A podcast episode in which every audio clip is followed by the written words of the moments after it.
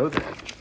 Um, so you guys will notice we did something a little bit different there, where we had uh, where we had Jen come and, and, read the passage, and that's uh, intentional. I guess we did. We've kind of done a, a, couple things different. We've changed the bulletins, and we're involving more people. Um, part of the reason is because um, I want you guys to begin to see the leaders uh, in uh, more more roles than just small group leaders, but also um, as fellow uh, heirs of grace and as individuals who, whom the Lord has gifted and has given to you guys as, as a gift uh, for your, um, not only for your edification, but also as examples for you guys. And so um, we're going to begin, hopefully, kind of having more of the leaders come up and, and read the passage and, and uh, maybe even give some encouragement uh, as well. So thank you, Jen, for doing that. Um, and so you guys should all have your Bibles open to Ephesians chapter 3. Um, we're going to be doing uh, verses 14 through 21. And uh, I'm going to pray again real quick um, and just ask that the Lord would help me and would help us uh, as we seek to understand his holy and inspired word. So, Father, we come before you once again and uh, we ask uh, that you would bless your word as it goes forth. Uh, Father, we know that your word uh, does not uh, go forth uh, in vain, but uh, it accomplishes everything that you intend for it to accomplish, Lord. In the same way that when you uh, cause the rain to happen, Lord, and you bring growth of uh, vegetation, Lord, and, and flowers and, and grass. Lord God, uh, the rain accomplishes that which you uh, ordain for it to accomplish.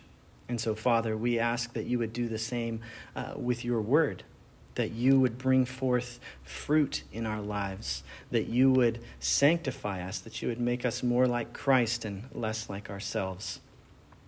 And it's in Christ's name that we ask this. Amen. So, recently, some of you helped Lindsay and I move to this new place. Um, and so that was just a couple weeks ago. And then, like, right, like, a couple days after we moved, then we had Evelyn. So it was a, a kind of a crazy, uh, well, actually, I should say we were scheduled to have Evelyn, and then it took days uh, for that to happen. Um, but what was what was really cool about having you guys, some of you guys come and help out, is the reality. I mean, we had several people from church come and, and lend their muscles and their strength to help us move cabinets and uh, different different things like that, right? Um, and what was really cool about that is it, Jonathan was another one, um, and Jen and, and a lot of you guys came and helped us out. So thank you guys for those of you who did come and, and help. Um, but uh, what was really cool about that is is just thinking about if Lindsay and I would have had to do all of that by ourselves I don't think we could have. Uh, one, because uh, I had just hyperextended my knee right before that, so I was kind of gimpy. Um, and so uh, I, I needed the, my church family to come around me and to strengthen me, right? To provide a strength that I did not have within myself, right? And uh, TJ's been going through, um, been going through uh, Ecclesiastes with the, the middle schoolers, and there's a passage in Ecclesiastes that talks about how um, it kind of conveys the idea of how there's strength in in numbers. It's this idea of um, if you are you know alone and you fall, right? I mean, who is there to pick you up? That's kind of a loose paraphrase, right? But it says uh, a cord of is it three strands? Two and then three. Two and then three is not easily broken, right? Um, and so it's this idea that there is strength uh, in the, the togetherness. And, and so um, tonight, as we are looking at this passage, um, there's a couple of things that I want us to take note of. Um, first, drop down to verse uh, 17 with me. And he says, uh, so he begins with this prayer, right? And but he says, here's the purpose of it, so that Christ may dwell in your hearts through faith and then drop down to verse 19, he says, And to know the love of Christ that surpasses knowledge, that, which is a purpose statement there, that you may be filled with all the fullness of God. And so Paul is now, he's, he's praying once again for these Ephesians to give you guys some, some context here. Um, and he's specifically praying for their relationship with Christ, their relationship with God. And so, for us, as we are looking at this passage, um, there's, there's going to be three specific things that we're going to pull out of this passage. But the main theme um, that I want you guys to take away, and it should be in the should be on the, the handout there. But growing in our relationship with Christ requires a strength that God supplies. That's the main theme. Growing in our relationship with Christ requires a strength that God supplies. Just as when Lindsay and I were moving, we didn't have the capacity in and of ourselves to move all of these really heavy objects. So, also, you and I, we do not have the capacity in and of ourselves to keep up our relationship with God. We need God to help us in our relationship with God. We need uh, God to strengthen us so that we can continue to have a growing relationship with Him. And so, Paul here, he, he prays that, that these Ephesians, um, that they would have a growing relationship with Christ, that Christ would dwell in them through faith, right? And then he, said, he also says they may be filled with all the fullness of God. And so to, to kind of place this passage in its context, uh, the last couple weeks we have just kind of finished talking about um, the unity between Jew and Gentile, right? Um, that God accomplished in and through the work of Christ. And so now he and and the the the source of that unity was Christ himself, right? That was the, the Jews and the Gentiles, their union with Christ was, was the source of their union with one another. And so Paul, wanting that union, that unity of Jew and Gentile to continue and to, to uh, be a, a, fruitful relationship uh, in place of a, of a hostile relationship, he prays that God would strengthen their closeness with Christ with a view towards strengthening their relationship with one another. Um, someone once said that you can only really love someone well when you love Christ the most. When Christ is at the center of your life, when He is everything to you, He supplies to you a love and uh, a security and um, an amazing uh, just uh, sense of um, confidence that, that sets us free from the, the need to get our security from other places. And so it actually sets us free to love other people unconditionally because our need for unconditional love, our need for redemption, our need uh, to uh, understand our value has already been taken care of in relationship with Christ. And so, Paul is specifically praying for these Ephesians that, uh, that their relationship with Christ would be strengthened. And so, as we're looking at this passage, we want to ask the question well, how does God supply the strength that you and I need to grow in our relationship with Christ? Or in another, another way of saying that is what, what tools does God provide or what, what means has God given to us so that we can grow in our relationship with Christ? Well, there's, there's three that I'm going to unpack for us in this, this passage. The first is that God supplies strength through the power of his Holy Spirit. God supplies strength through the power of his Holy Spirit. Second, God supplies strength through his holy people. God supplies strength through his holy people. And third, God supplies strength through the love of his Son. So let's talk about that first one real quick. God supplies strength through the power of the Holy Spirit. Look at verse 16 there. So he says, that according to the riches of his glory, he may grant you to be strengthened with power through his Spirit in your inner being. Now, some of you may be asking the question um, why do we why do we need to be strengthened in the first place? Don't we have all that we uh, all that we need in and of ourselves to uh, maintain a relationship with with Christ? Uh, someone once said that our hearts are too weak and narrow to contain the treasure that God puts within them, namely His very presence. The Lord of all, His presence is too weighty, too intensely holy, and too grand for any of us to bear in our own strength. We need God to help us, to hold us up, so that we can continue in relationship with Him. And so the first uh, means that Paul uh, addresses here, that he points out to the Ephesians, is the third person of the triune God, the Holy Spirit. And so Paul has begun this prayer, and he's praying for the Ephesians that they'll be strengthened through the ministry of the Holy uh, of through the ministry of the Holy Spirit. Uh, for lack of a better term, the Holy Spirit is kind of the uh, delivery driver of strength to God's people. Um, when uh, back when COVID first hit, uh, I think I've shared this with you guys a couple times, but uh, Lindsay got in on this this kick where she would um, buy all these super like ugly pieces of furniture, um, and uh, she would come home with these things, and I'd be like, "Oh my gosh, how, what are you gonna do with that?"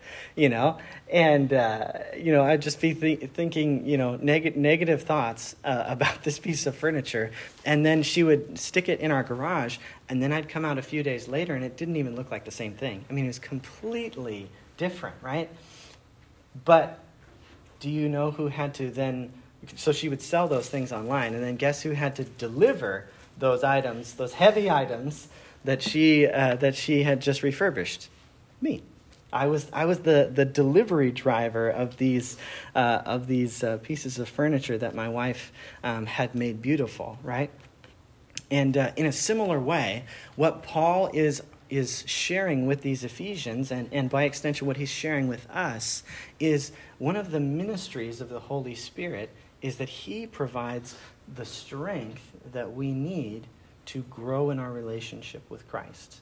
We are absolutely dependent upon the Holy Spirit to continue to grow in our relationship with Christ, uh, to continue to uh, be upheld moment by moment with the strength that we need, not only to um, commune with Christ, but also to say no to sin, to the various temptations that arise in our lives, and also the Holy Spirit uh, gives us new desires to actually pursue holiness. Um, if you look at the book of Philippians, um, I believe it's chapter 1.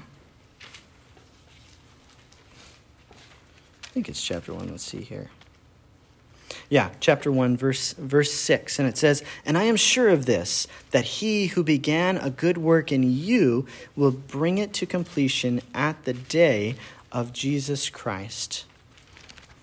And so, Paul, in another letter, also written from prison, uh, is sharing with these Philippians, and he's saying that this, this work of God, this, uh, this work where He has brought you into a relationship with Him, He is now teaching you how to live a righteous life. Um, this work that God has begun, it is actually carried through in the power that God supplies. Right? We don't begin the Christian life in our own strength. It's all, we read in chapter 2 that we were dead in trespasses and sins. Dead means dead. We were not able to actually respond to the gospel. And so the Holy Spirit uh, awakened us, resurrected us, and gave us the capacity to believe in Christ. He uh, took us by the hand, as it were, and led us to Christ and said, Look, this is the one, this is uh, the Lamb of God who takes away your sins. And it is that same Holy Spirit who continually strengthens us. He makes God look beautiful. He makes the gospel sound invigorating. And he makes the Bible taste sweet. So, my question for us is as we're thinking about the, the role that the Holy Spirit plays, have you guys ever asked the Holy Spirit to strengthen your relationship with Christ? Have you ever asked the Holy Spirit to strengthen your relationship with Christ? I think a lot of times the temptation, uh, I'll just be honest with you guys, I think my temptation in my own life is to think that I've got to do these spiritual disciplines. I've got to read the Bible. I've got to pray. I've got to do these, these good things. I've got to check, you know, all the, the righteousness uh, boxes. And if I do those things, then I'll have a better relationship with Christ. But that's actually the wrong motive the mo- that's that's basically that is a, a I'm going to use a term that I actually fun fact got in trouble for using. Uh, the first very first time I preached here I used the term works righteousness. And uh, s- several of the elders were like you shouldn't use that when you're talking to high schoolers. They don't know what that means. And I was like oh well okay. So uh, works righteousness for those of you who don't know uh, it basically just means that you are trying to do enough good things so that God will love you and so that God will let you into heaven Okay, make sense? Um, so we don't. Uh, it's not uh, reading the Bible in and of itself that makes you more like Christ. It is reading the Bible and the Holy Spirit using those inspired words to change you that makes you more like Christ, okay? So we are absolutely dependent upon the ministry of the Holy Spirit. And so, my encouragement for us as we are thinking about this, this fact that the Holy Spirit is essential to our growth and to uh, the strengthening of our relationship with Jesus, my encouragement to us is when you feel like you're just going through a dry season, maybe like you're, you don't feel very connected to Jesus, ask the Holy Spirit to strengthen your connection to Christ. Even just thinking about the doctrine of the Trinity and how the Holy Spirit is one with Christ and one with the Father, and the Holy Spirit indwells us, we are always connected to Christ through the indwelling Holy Spirit. That's an amazing reality that boggles my puny mind. But we must be asking the Holy Spirit to strengthen our relationship with Christ. But not only uh, does Paul mention uh, the ministry of the Holy Spirit, he also mentions the fact that God supplies strength through his holy people. Look at verse 18 with me for a minute, where he says, here, we'll back up to 17. He says, So that Christ may dwell in your hearts through faith, that you, being rooted and grounded in love, may have strength to comprehend, and then this is the key phrase there, with all the saints. What is the breadth, length, height, and depth to know the love of Christ that surpasses knowledge? But uh, notice that phrase there. He says that you may have strength to comprehend with all the saints. In the Greek, the, that sentence there is sin pas ho hagias Sin paspo hagias. And literally, what it means is together with the holies. That's, it's, that's what it means if you're like literally translate together with the holies. Or another way you could say it is together with the holy ones. Um, TJ and I were joking about how that sounds like some sort of a hanging out with the homies kind of thing. Um, but, but we can think about it in, in that way um, because Paul prays not only that they would experience uh, strength coming to them through the ministry of the Holy Spirit, but also through the ministry that these Christians have with one another. Through, uh, in, in our modern context, through the ministry that Abby has to McKenna, that TJ has to me, that Jen has to Samantha. Um, we all as the holies, as the holy ones, we have uh, the unique calling and the, the, the, privilege of getting to be uh, those who strengthen one another, those who come alongside uh, who uh, others who maybe are feeling discouraged or maybe who are struggling with sin we get the opportunity to lift other people up there's a, a situation that happens um, in the Old Testament. Some of you guys might be familiar with this illustration, some of you might not. Um, but Israel goes into battle, right? And so the Lord basically says, Moses, as long as you hold your arms up, uh, Israel's going to win.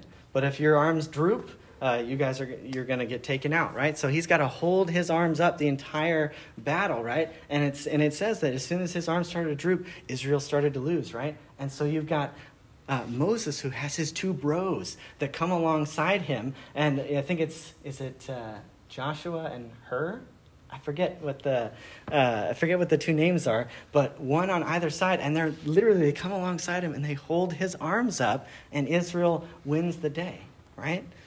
And that is kind of a little bit of an example of, of our ministry to one another because this life is warfare. This life is warfare. We live behind enemy lines. In 2 Corinthians, it says that the God of this world has blinded the minds of unbelievers. And so we live, uh, and also in First John, it says that this, this world, this, this system, lives under the sway of the evil one, of the devil. And so we live in a, a in the midst of a war. Satan would love nothing more than to make everybody miserable. Christians and non Christians. That is, that is his job. That is what he loves to do. He came to steal, kill, and destroy. And so we, as Christians, get the unique opportunity to come alongside one another and encourage one another in the midst of our struggles with sin, in the midst of our sorrows, in the midst of our discouragements. Oh, wow. I just totally uh, zoomed in on my notes here. That's fun. Um, but l- as we're thinking about this, this idea that, that we are called to come alongside and to strengthen one another, my question for you guys is when was the last time you just sat down with a friend and, and talked about the, the beauty of the gospel? When was the last time you spoke with a friend who just felt like giving up on their Christian faith, and you took time to encourage them, to remind them that God loves them. I bet you that there's probably some of you in this room who need a friend like that. Someone who can come alongside you and say, you know what? God still has a plan for your life. Even if things aren't going the way that you want them to go, they're still going the way that God wants them to go. We need to be that for one another. I know I need that. Um, I've said this many times. It is much easier for me to believe that God loves Joel than it is for me to believe that God loves me. It is so much easier because I am more well acquainted with my own sins and failures and weaknesses. I see them every day, I'm confronted with them, and they are discouraging. And so I need people like TJ, like Jonathan, like you guys to come alongside me and say, hey, God loves you. Jesus died for you. You are his child. We need to be that for one another. So, when was the last time you took a friend out to coffee and you asked them how they're doing? What's going on in your life? What sins are you struggling with? What are you discouraged by? When was the last time you hung out with that person and then pointed them to Christ? Reminded them of the love that God has for them? Because it's only in those relationships that we get a, a better sense of God's love. It's so easy, and I'm guilty of this too, it's so easy to talk about things that are worthless so easy to talk about Marvel movies and Star Wars and different things like that. And don't get me wrong, I love Marvel movies and I love Star Wars. But those things in the grand in the, the grand scheme uh, will burn.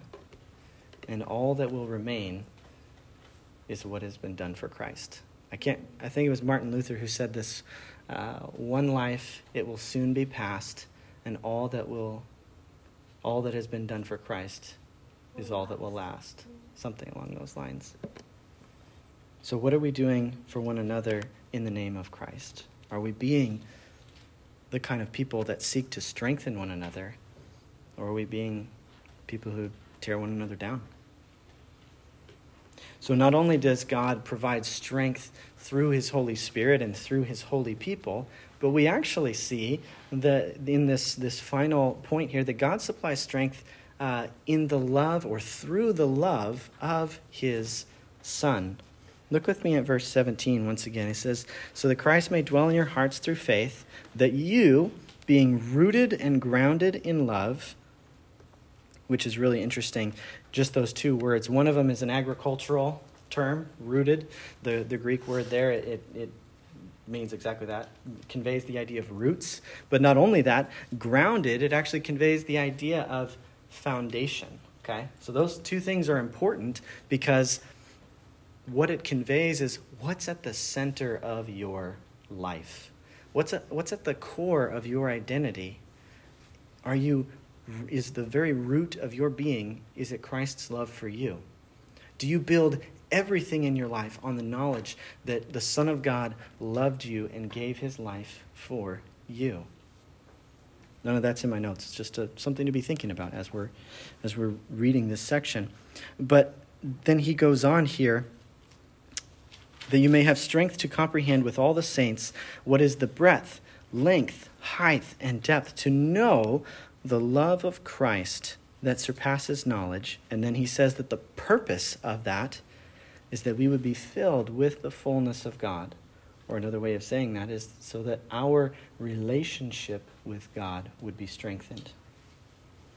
And so, Paul, in this section, he describes the context in which we learn about God's love, which we just talked about the church, Christian relationships. That's the context in which we learn more about God's love and we experience more of it as we show God's love to one another. But now he, he kind of moves into not just the context of God's love, but also the content of God's love namely, that Christ's love is of such a nature that it surpasses our mental capacities,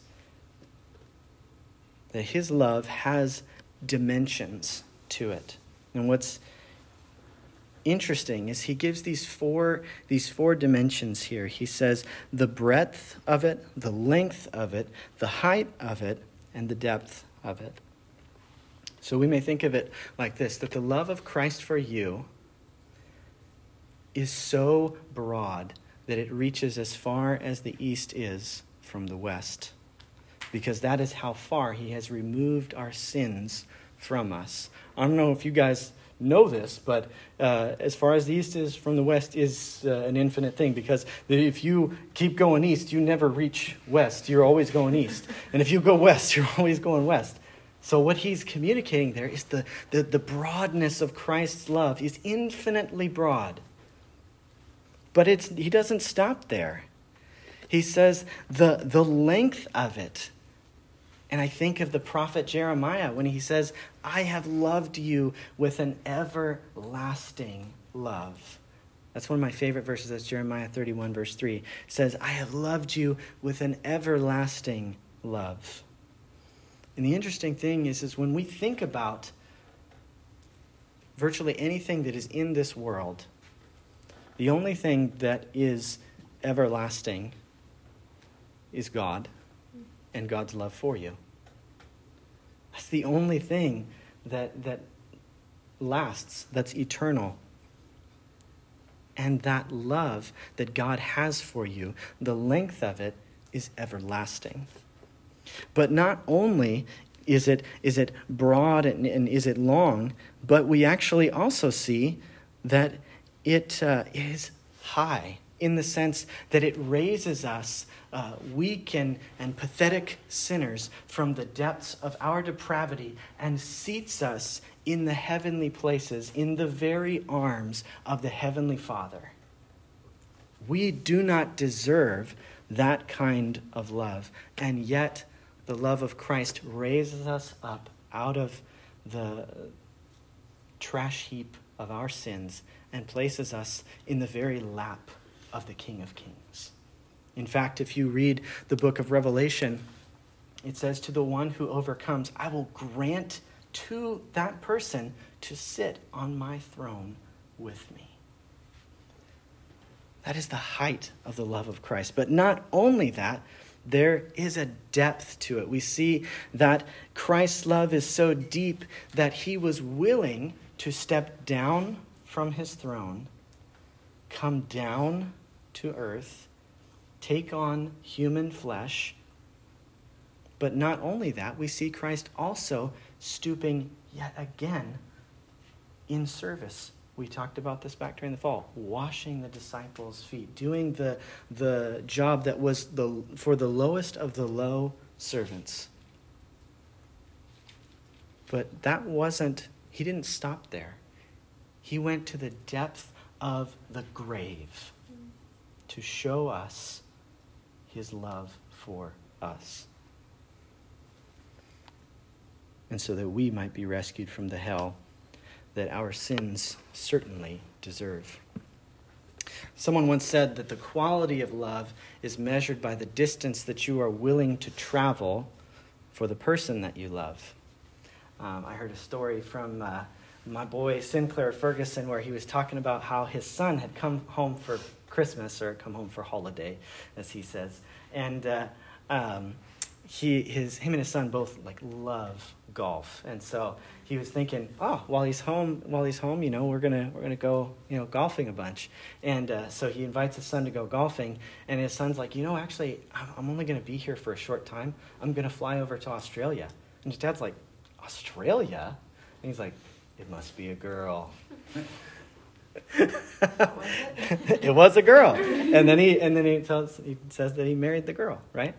The the distance, the quality of love is measured by the distance that one is willing to travel to be with the person or with the object of that love. And when we think about the dimensions of the love of God that uh, he displays for us in this passage and, and, and uh, lays bare before our mind's eye, we must conclude that this love is the most wonderful love in all of the world. John Calvin once said that of this passage, he says, The love of Christ that is held out to us as the subject of this passage ought to occupy our daily and nightly thoughts.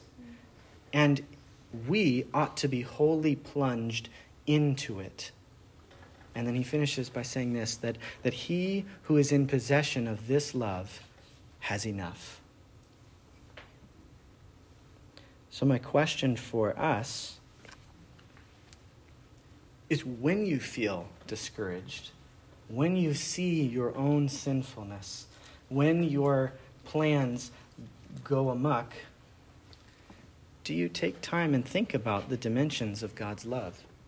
Do you think about the, the, the width of his love, the, the length of his love, the, the height of his love, the depth of his love for you? Because I guarantee you, and I've experienced this in my own life when I'm, uh, when I'm actually uh, thinking about the love of Christ, when you put that love in its proper place and you uh, meditate on it, the problems of life seem to pale in comparison when you think about the love that God has for you. To the degree that you meditate on his love for you, it is to that degree that you will be strengthened in your fight against sin, instructed in your moments of doubt and upheld in life's deepest hurts. And so we must meditate on the love of Christ so that our, so that our relationship with Him will be strengthened. And so I'll close with this and then we can jump into our groups. Jesus intends to dwell in our hearts. What's interesting about that word dwell in verse 17, there's a couple different words that get used in the New Testament for dwell. One of them is like a tent. That's used in John chapter 1. This is not that word. This is the word for home. This is the word for home. Jesus intends for you, for your heart, to be his home. And we do not have the strength that is required to bear the weight of his presence in our lives. And so we need him, we need the Holy Spirit, we need the people of God, and we need the love of Christ to be sources of strength so that our relationship with Christ may be strengthened. And then he finishes with this amazing uh, doxology. And he says, Now to him who is able to do far more abundantly than we ask or think, according to the power at work within us, to him be glory in the church and in Christ Jesus throughout all generations, forever and ever. Amen. And so if we think that the task or that the uh, that bearing the weight of the relationship with Christ, of our relationship with Christ, is, is too much for us, we must call to mind that God can do even more, that we even more than we can ask or imagine. So, with that, let's pray.